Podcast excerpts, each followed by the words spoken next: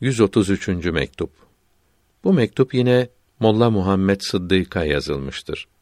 Fırsatı ganimet bilmek, vakti kıymetlendirmek lazım olduğu bildirilmektedir.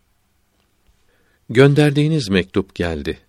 Fırsatı ganimet bilmelidir. Vakitleri çok kıymetli nimet bilmelidir. Modaya, adetlere uymakla ele bir şey geçmez. Yalan sözlerden, kaçamak davranışlardan ancak zarar ve ziyan ele geçer. Muhbir-i sadık yani hep doğru söyleyici aleyhi ve ala alihi mines salavati etemmuha ve minet teslimati ekmeluha helekel müsevvifun buyurdu. Yani sonra yaparım diyenler helak oldular.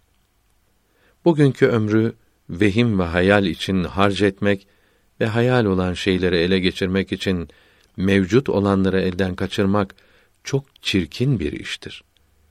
Elde bulunan şeyi en ehemmiyetli, en kıymetli şey için kullanmak gerekir. Karışık, pis, faydasız şeyler geriye bırakılmalıdır. Hak Teâlâ, masivasıyla yani ondan başka şeylerle olan rahatlıktan kurtarmak için bir parça rahatsızlık versin. Dedikoduyla ele bir şey geçmez. Kalbin selametini istemelidir. Asıl lazım olan işe düşünmeli, lüzumsuz, faydasız şeylerden tam kaçmalıdır. Farisi Beyt tercümesi Her ne ki güzeldir Allah sevgisinden başka hepsi cana zehirdir, şeker gibi de olsa.